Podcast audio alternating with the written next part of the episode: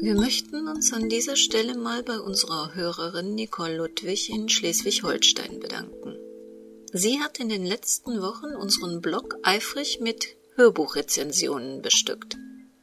Und wie es scheint, hat sie dabei, wie wir aus den Mails und Kommentaren entnehmen dürfen, auch die Meinung unserer anderen Hörer getroffen. Sie werden sich vielleicht gefragt haben, warum wir das nicht selbst machen, sondern das einer Hörerin überlassen. Und das hat zwei gute Gründe. Wer selbst mit Kopfhörern auf dem Kopf arbeitet, hört nicht mehr objektiv. Er achtet auf unwesentliche oder andere Dinge als normale Hörer. Und der andere Grund? Nicole Ludwig vertritt hier ihre ganz eigene persönliche Meinung, ohne von irgendjemandem dafür bezahlt zu werden. Sie vertritt nicht die Interessen des Krimi-Kiosk und sie vertritt auch nicht die Interessen irgendeiner Hörbuchproduktionsfirma. Sie ist Hörerin und an dieser Stelle vertritt sie ihre Meinung als Hörerin. Frei und unabhängig. Und dafür, liebe Nicole Ludwig, herzlichen Dank. Willkommen in der Welt des Krimi-Kiosk. Willkommen in der Welt von Henrietta Pazzo. Sie hören Vaterliebe, einen Kriminalroman von Henrietta Pazzo in 14 Episoden. Eine Produktion des Krimi-Kiosk Verlages Petra Weber in Köln. Sprecherin Petra Weber. Sie hören Episode 5. Sebastian Voss saß noch an der gleichen Stelle, an der Barbara ihn am frühen Morgen verlassen hatte. Noch immer schwieg er beharrlich. Inzwischen schien sein Vater weiter gealtert. Die sonst so straffe und aufrechte Körperhaltung war einem gebückten Gang und einer erschreckend langsamen Motorik gewichen. Sein Blick richtete sich starr auf seinen vor ihm sitzenden Sohn. Offensichtlich waren auch alle seine Versuche, Sebastian zum Reden zu bewegen, erfolglos geblieben. Für einen Moment sah Johann Voss zu Barbara auf. Ich gebe auf. Er redet nicht. Nicht mit mir und auch nicht mit seiner Mutter oder seiner Schwester. Ich weiß nicht, was ich dem Burschen in all den Jahren beigebracht habe, aber bestimmt nicht, dass er seinen Eltern das Herz brechen soll. Er will uns nicht von diesem schrecklichen Verdacht erlösen und er will auch nicht sein Gewissen erleichtern und uns um Verständnis für etwas bitten, für das es kein Verständnis gibt. Wir sind ihm nicht einen Satz, nicht ein Wort der Erklärung wert. Es ist unfassbar. Als dicke, lautlose Tränen Sebastians Wangen hinuntertropften, überraschte ihn selbst das am meisten. Erschreckt wischte er sich durch sein fahles Gesicht und senkte den Kopf. Es tut mir alles so entsetzlich leid. Ich wünschte, ich könnte etwas dazu sagen, aber es geht nicht. Es geht einfach nicht.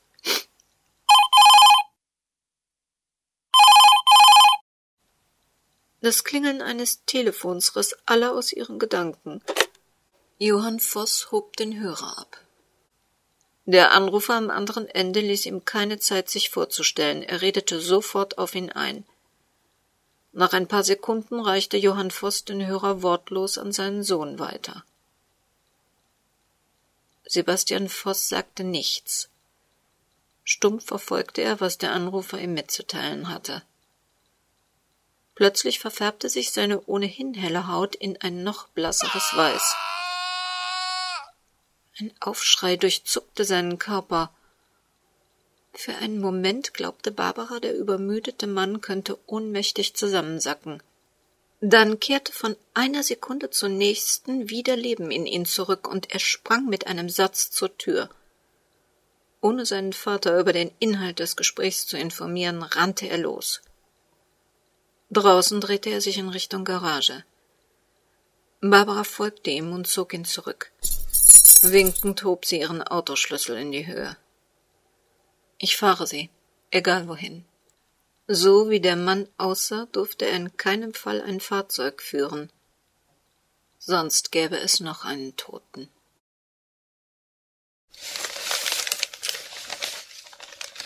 Die Zeitung verbreitete nur Andeutungen. Rätselhafter Tod der schönen Unternehmersgattin Verena V.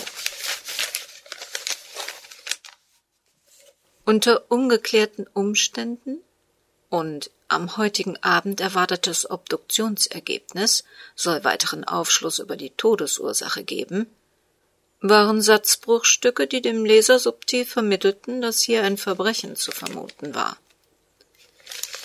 Sylvia Klammer ärgerte sich über die Ungenauigkeit dieser Aussagen. Ihre Chefin und einer der zahlungsfähigsten Mandanten der Kanzlei hockten jetzt zusammen, um den Kopf eines vermeintlichen Ehefrauenmörders zu retten. Dabei wusste wohl niemand wirklich, ob Sebastian Voss dieser Verena V überhaupt etwas angetan hatte. Immerhin gab es diese rätselhaften Todesfälle, bei denen jemand einfach so umkippte und urplötzlich starb. Nicht immer steckte ein Mord hinter einer ungeklärten Todesart. Es konnte sich auch um eine noch unentdeckte Herzkrankheit oder eine tropische Viruserkrankung handeln. Das hatte es alles schon gegeben. Wenn man Frau Manots Sätze auf dem Anrufbeantworter richtig deutete, gab es auch kein Geständnis. Nicht mal ein Motiv für eine angebliche Gewalttat. Und dieser Sebastian Voss war nicht gerade der Typ eines nächtlichen Meuchelmörders. Allerdings sahen auch Psychopathen mitunter recht harmlos aus. Vielleicht schlummerten in dem Juniorchef der Vossbau tiefe Wasser, die in verhängnisvoller Weise aus ihm herausgebrochen waren und ihn dazu getrieben hatten, in jener Nacht seiner Frau erbarmungslos nach dem Leben zu tragen. Sylvia Klammer schüttelte sich. Sie las einfach zu viele von diesen Horrormeldungen. Die Realität sah mit ziemlicher Sicherheit harmloser aus. Fakt war, dass sie heute Morgen wegen dieses unangenehmen Vorfalls alleine im Büro blieb. Frau Manott würde versuchen, den Sohn vom alten Voss aus seinem Dilemma herauszupauken, wobei man ihr nur sehr viel Glück wünschen konnte, denn von Strafrecht hatte sie keinen blassen Schimmer, mal abgesehen von dem, was sie so allgemein im Studium gelernt hatte. An Tagen wie diesen wünschte sich Sylvia Klammer eine Kollegin. Jemanden, mit dem man ein Schwätzchen halten und Spekulationen austauschen konnte. Wenn Frau Manott Mandanten besuchte oder Gerichtstermine wahrnahm, fühlte sie sich oft einsam. Andererseits erschien ihr die Vorstellung, das Büro mit einer übersensiblen, womöglich wegen starken Zigarettenkonsums kränkelnden Kollegin auf so engem Raum zu teilen, auch nicht verlockend. Hm. Eventuell ließe sich Frau Manott überzeugen, ab und zu eine Praktikantin einzustellen. Es konnte nicht schaden, sich über entsprechende Schülerprogramme vorab unverbindlich zu informieren. Man wäre nicht so allein im Büro, und wenn sich die Sache doch nervig gestaltete oder in Stress ausartete, war die Praktikumszeit schon fast herum. Irgendwo musste doch noch so ein Schreiben der Realschule aus diesem Stadtteil herumliegen. Frau Monod hatte es noch nicht gelesen. Hm, mal sehen, was sich daraus machen ließ. Mit diesen beflügelnden Gedanken im Hinterkopf widmete sich Sylvia Klammer wieder hingebungsvoll ihren Mahnbescheiden. Vielleicht würde sich der Tag doch noch ganz positiv entwickeln.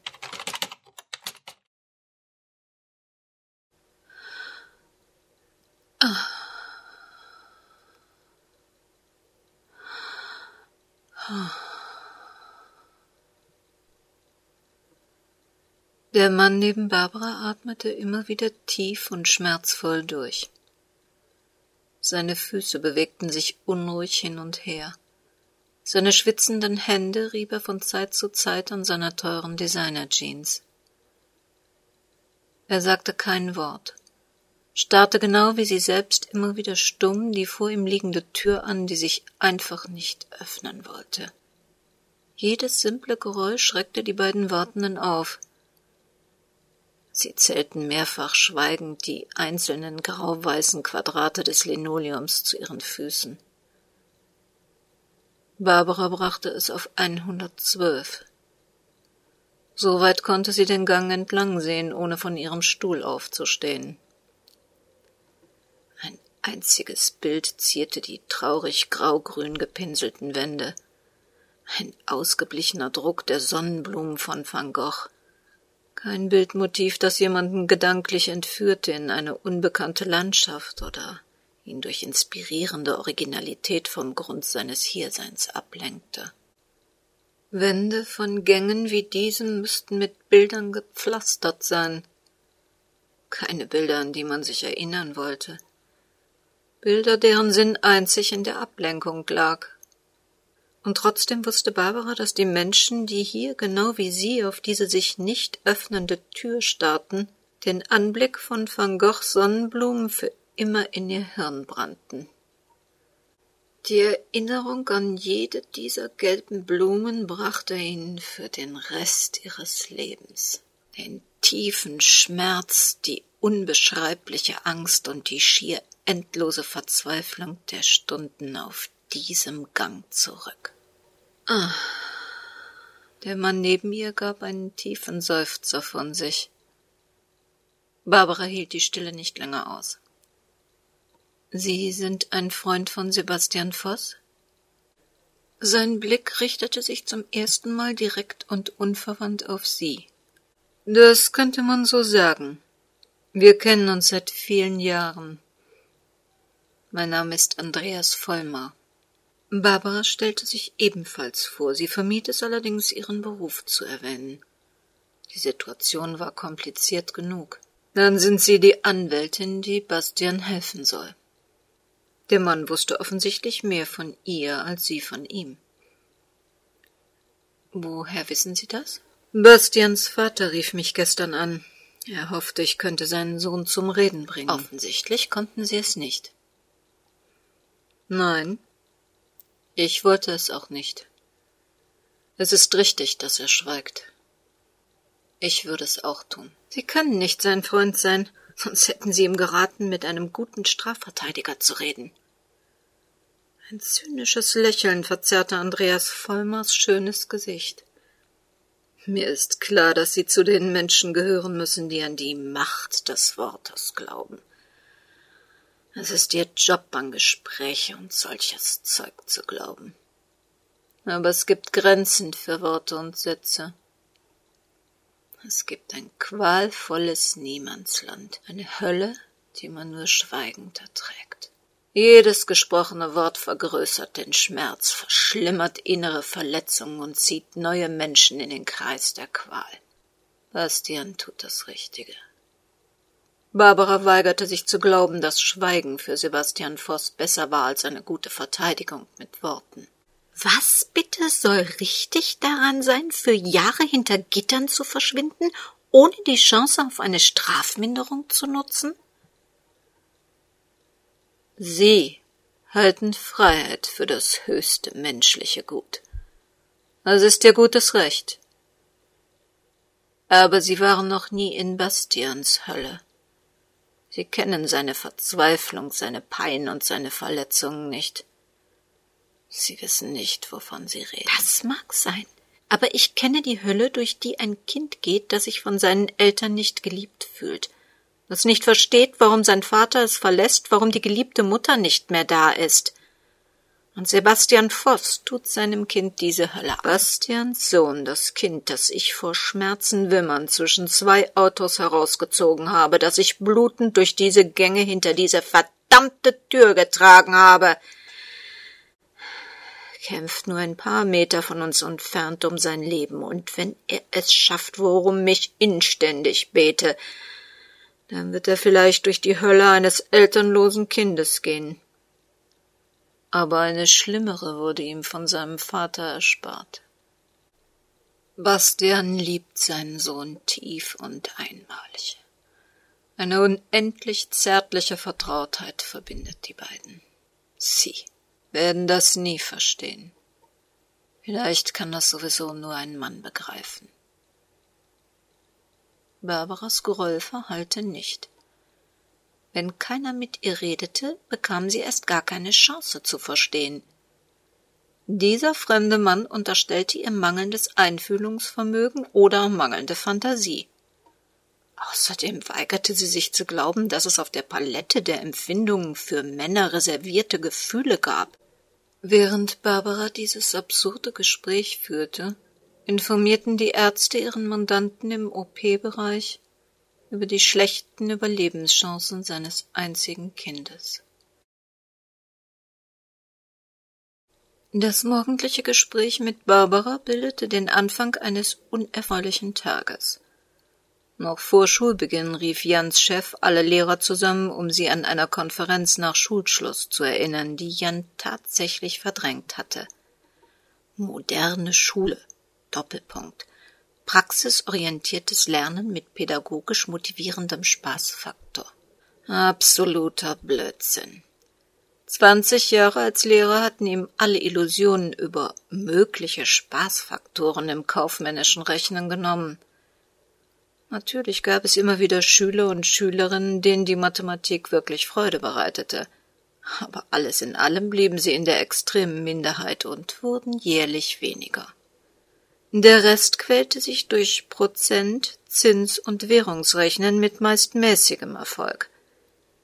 Klar musste man ab und zu einen Witz einbringen oder einen Scherz einfließen lassen, schon um die Einschlafquote zu senken aber letztlich konnte auch ein lockerer und schülergerechter Matheunterricht nicht wirklich von sich behaupten, spaßig zu sein. Im Grunde glaubten das auch weder Lehrer noch Schüler. Trotzdem beschäftigten sich alljährlich teure Kommissionen mit der Quadratur des Kreises, um herauszufinden, ob es nicht doch einen Weg gab, Sprachen zu erlernen, ohne Vokabeln zu büffeln oder Gleichungen mit mehreren Unbekannten zu lösen, ohne zu rechnen.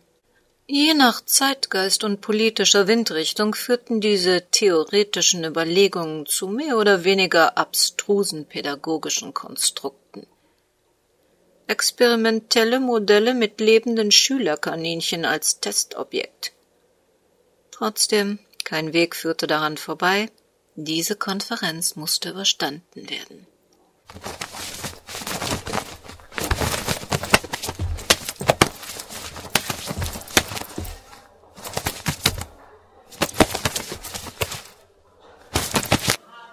Noch auf dem Weg ins Klassenzimmer stolperte Jan über zwei am Boden ringende Schülerinnen, die gnadenlos aufeinander einprügelten. Ein paar ausgerupfte Haarbüschel, blutende Lippen und ein zerrissenes T-Shirt bewiesen das fortgeschrittene Stadium des Kampfes. Das übliche Prozedere begann. Streithänden trennen, verarzten, verwarnen, Meldung ans Sekretariat weitergeben.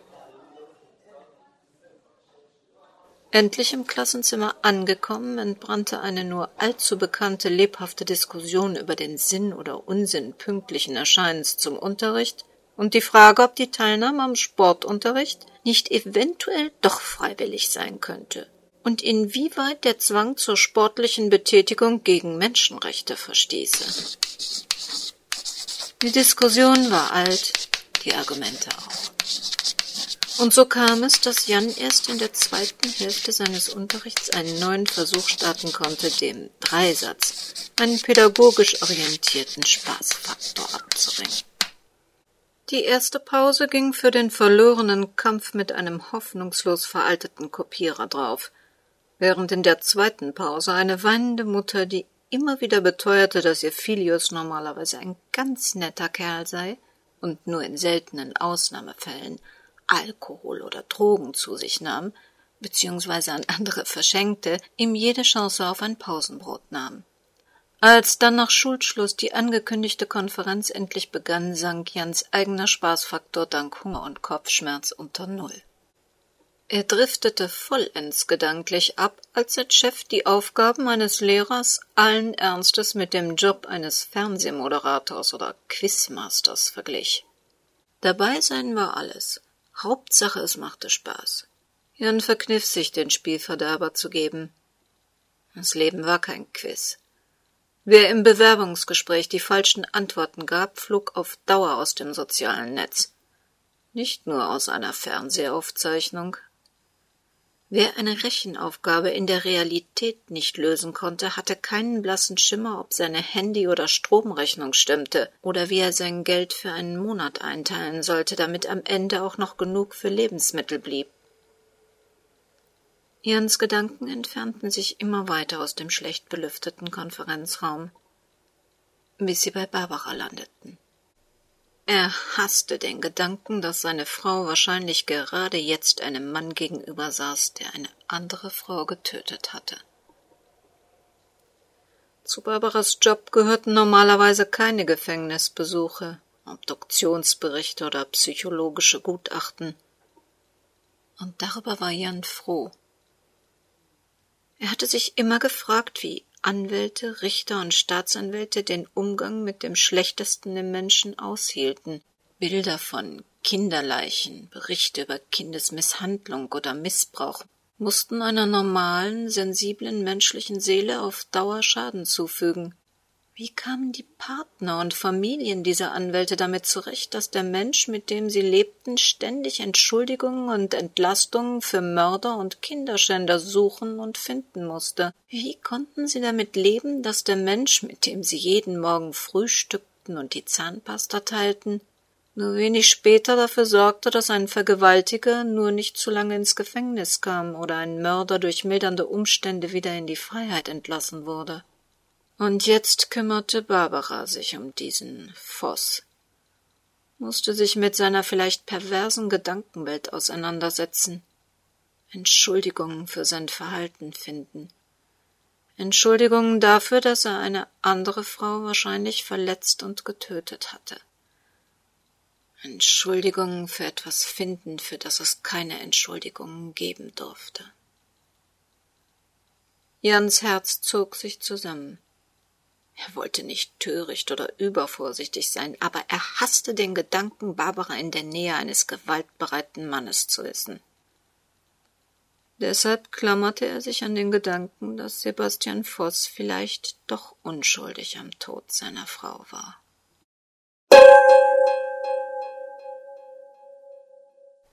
Sie hörten Episode 5 des Kriminalromans Vaterliebe von Henrietta Pazzo. Bis zur nächsten Sendung bleibt Ihnen ein wenig Zeit, uns doch mal zu besuchen. Lesen Sie selbst eine der Hörerrezensionen von Nicole Ludwig und entscheiden Sie, ob das auch Ihren Geschmack trifft. Werden Sie ein Euro-Komplize?